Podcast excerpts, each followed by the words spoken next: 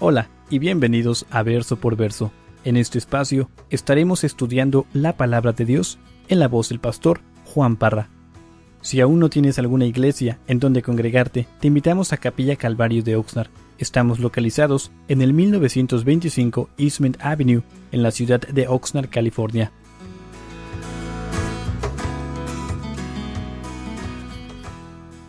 La semana pasada empezamos el capítulo nueve, no lo terminamos, y, y, y quiero, quiero repasar rápidamente para los que no estuvieron aquí lo que vimos, um, lo que vimos la semana pasada. Y, y antes de, de ver allí, uh, vamos a abrir nuestras Biblias a Apocalipsis capítulo ocho. Apocalipsis capítulo ocho. Ahí en Apocalipsis capítulo ocho, vamos a leer el verso trece. Y dice, y miré y oí a un ángel volar por en medio del cielo, diciendo a gran voz, ay, ay, ay de los que moran en la tierra a causa de los otros toques de trompeta que están para sonar los tres ángeles. Hermanos, así finalizó el capítulo ocho y finalizó después de, después de que se abrieron seis sellos. Vimos el séptimo que, está, que se está abriendo, y el séptimo sello trajo con ella las siete trompetas, y hemos estado viendo las siete trompetas.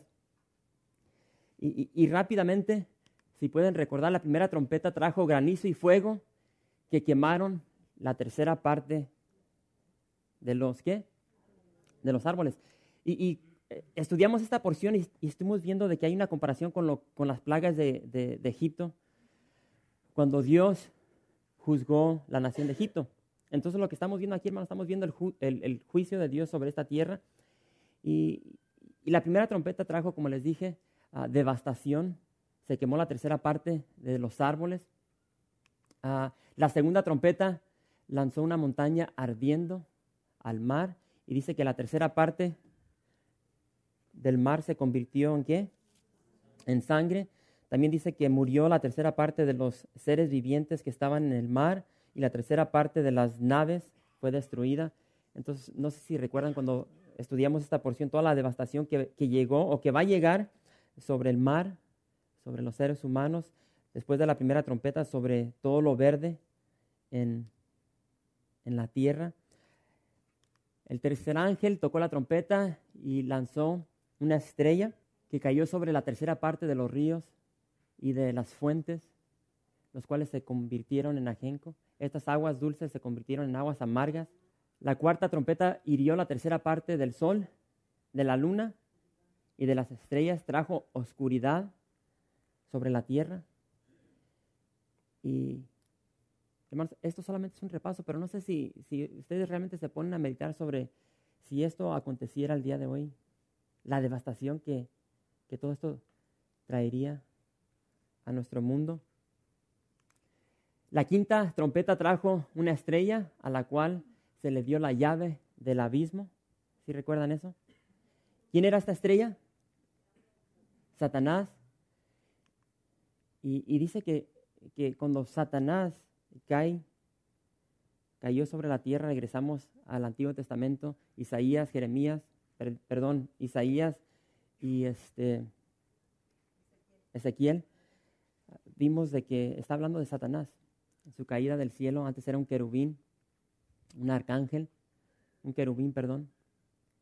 Y, y dice que cuando, cuando se le da esta llave de autoridad, dice que él entra al abismo y empieza a soltar a estos espíritus diabólicos.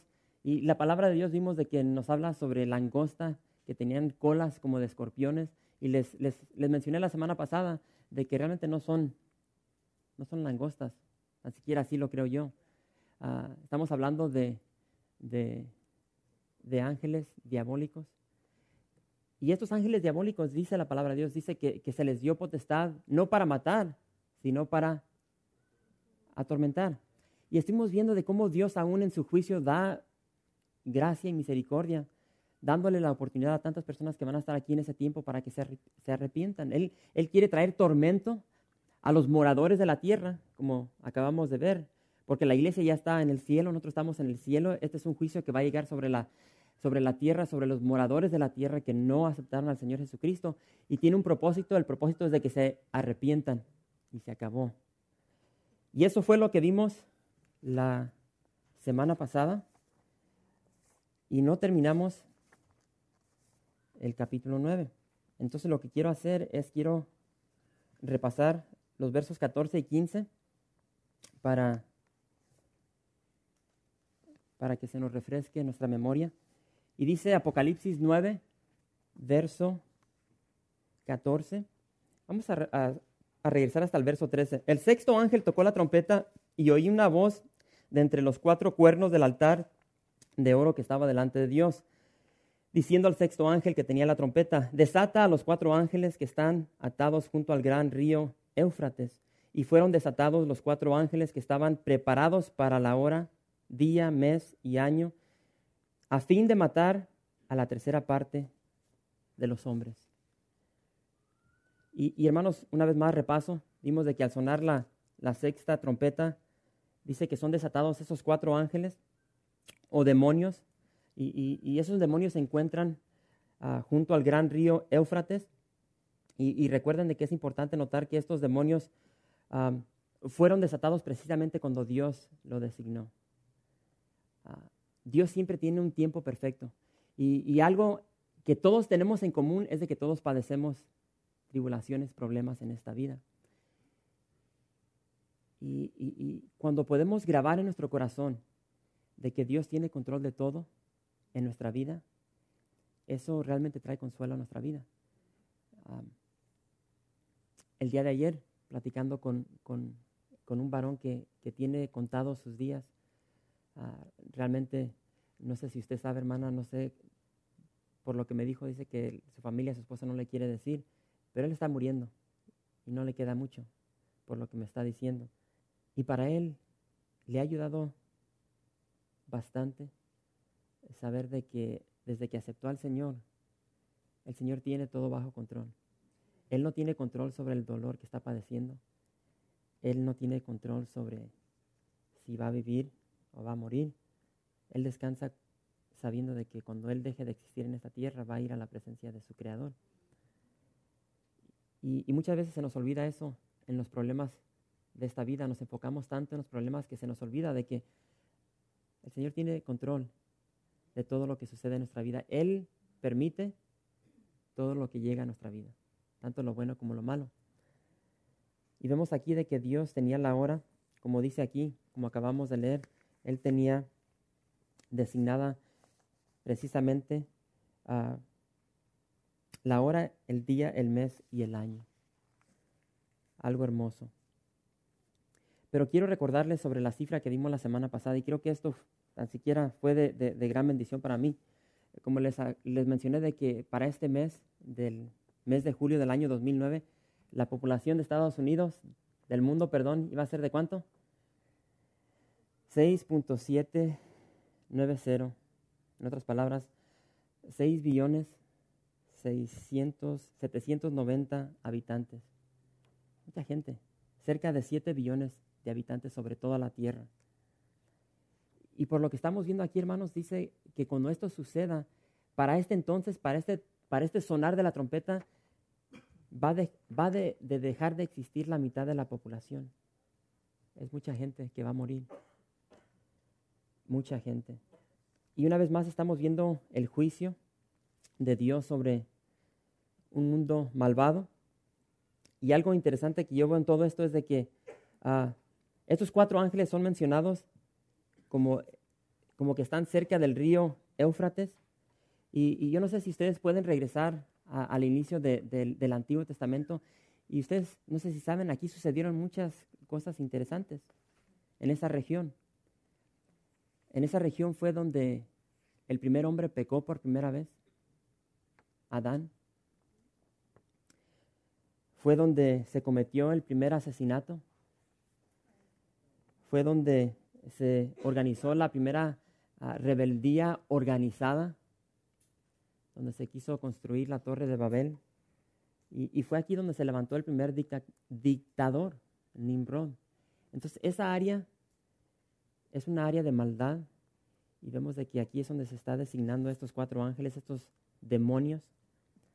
Y fíjense lo que dice ahí en el verso dieciséis, Apocalipsis nueve, verso dieciséis. Y el número de los ejércitos de los jinetes era doscientos millones. Y oí su número. Así vi en visión los caballos y sus jinetes, los cuales tenían corazas de fuego, de zafiro y de azufre. Y las cabezas de los caballos eran como cabezas de leones, y de su boca salían fuego, humo y azufre.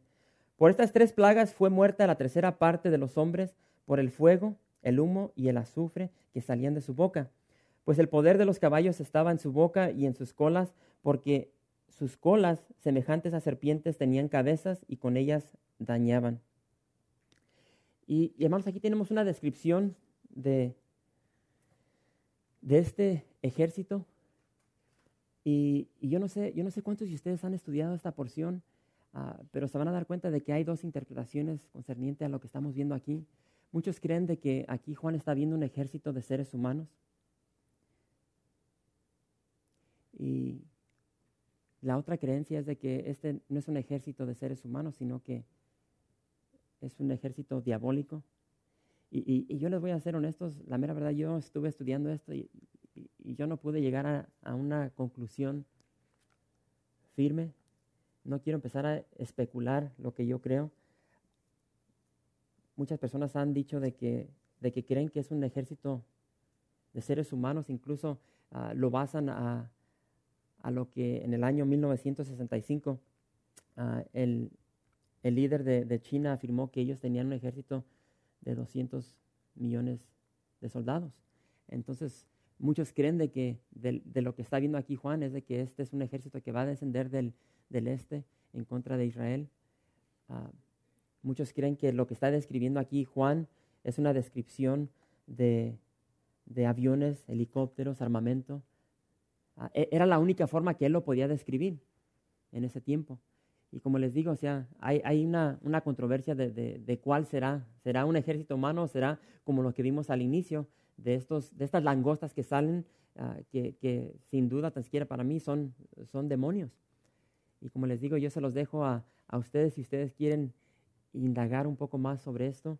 Uh, la verdad, hermanos, es de que el punto que nos quiere dar Juan es de que Dios está juzgando un mundo malvado. Y, y creo que, que es lo, lo, lo más importante que, que debemos ver de, de lo que Juan nos describe. Para terminar el capítulo nueve, dice ahí en el verso veinte, y los otros hombres que no fueron muertos con estas plagas, ni aun así se arrepintieron de las obras de sus manos, ni dejaron de adorar a los ¿qué?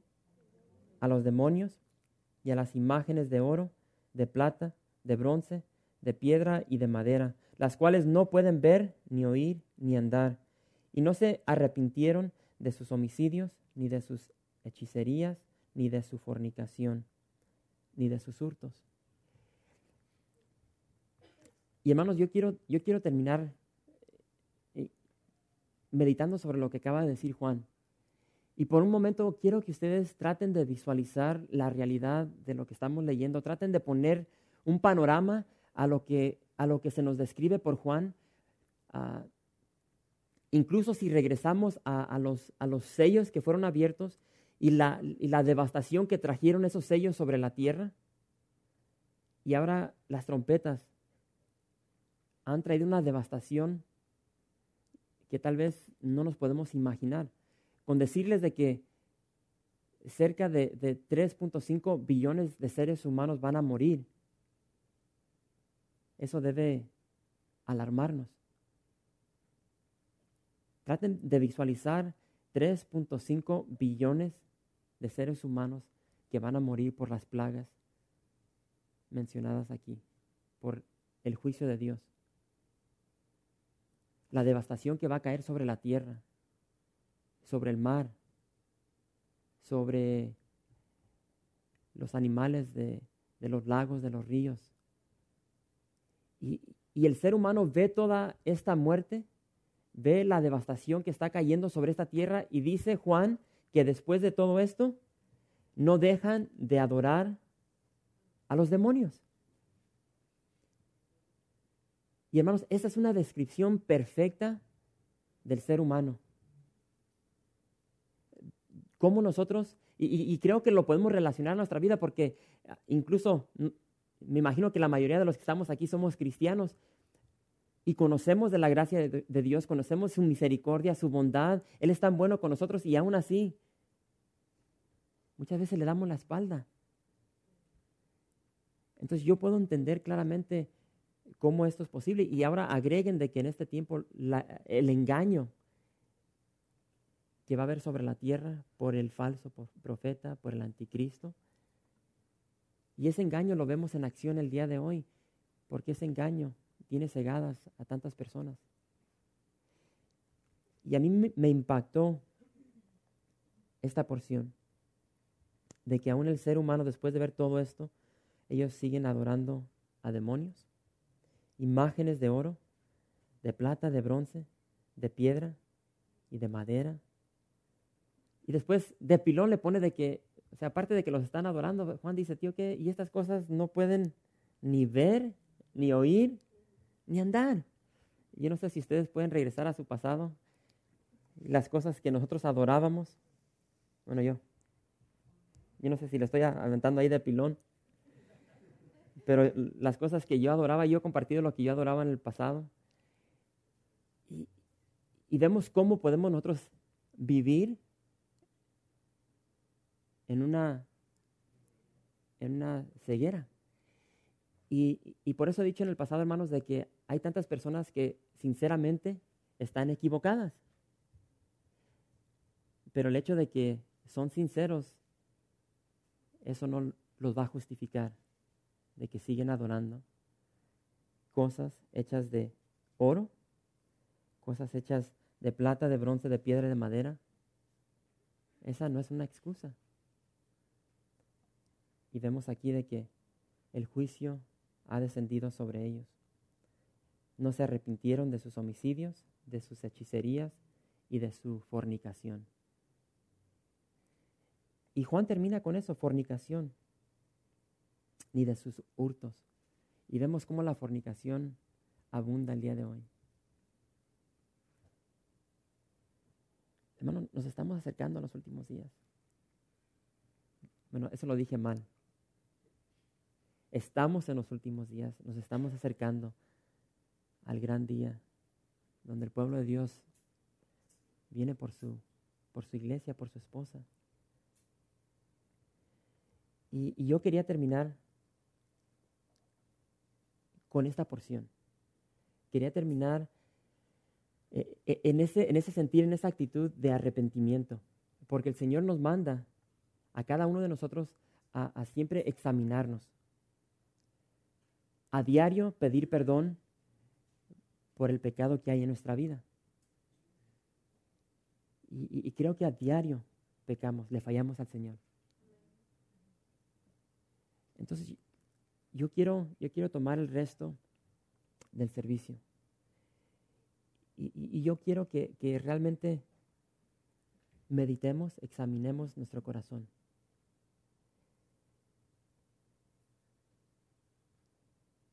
Y, y pidámosle al Espíritu Santo que nos enseñe, que nos muestre lo que nosotros no queremos ver. Porque llegamos a un punto en, nuestra, en nuestro caminar cristiano donde solamente queremos ver lo que queremos ver, lo que nos conviene. Y, y una vez más, yo estoy hablando personalmente, pero creo que con el, el pasar de los años, en, en, el, en, el, en, la, en el transcurso de, de, de mi caminar con el Señor, yo me he dado cuenta de que muchas veces yo empiezo a justificar las cosas malas que yo hago. Y, hermanos, yo quiero que realmente meditemos por un buen tiempo y pidamos honestamente al Señor que nos muestre dónde estamos fallando. No a la ligera, honestamente meditemos en nuestro corazón y, y, y hagámonos la pregunta si, si estamos agradando al Señor en nuestro caminar el día de hoy. Y si no es así, ¿qué es lo que tenemos que hacer para hacer esos cambios en nuestra vida?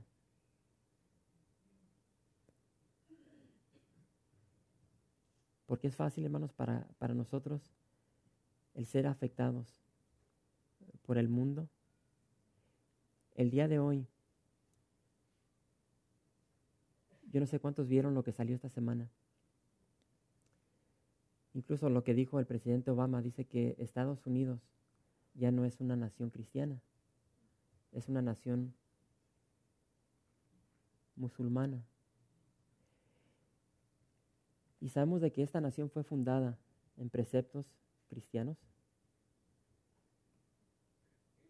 Y hemos visto cómo esta nación se ha apartado más y más de la palabra de Dios. Y el día de hoy dicen que supuestamente aquí en Estados Unidos la mitad son, son cristianos. Pero entre esos que se clasifican cristianos, muchos de ellos no creen de que la palabra de Dios es in, inefable. No creen que Jesús es Dios. No creen en la Trinidad. No creen de que Jesús pagó todo el precio en la cruz. Entonces realmente muchos de los que se califican cristianos el día de hoy no lo son.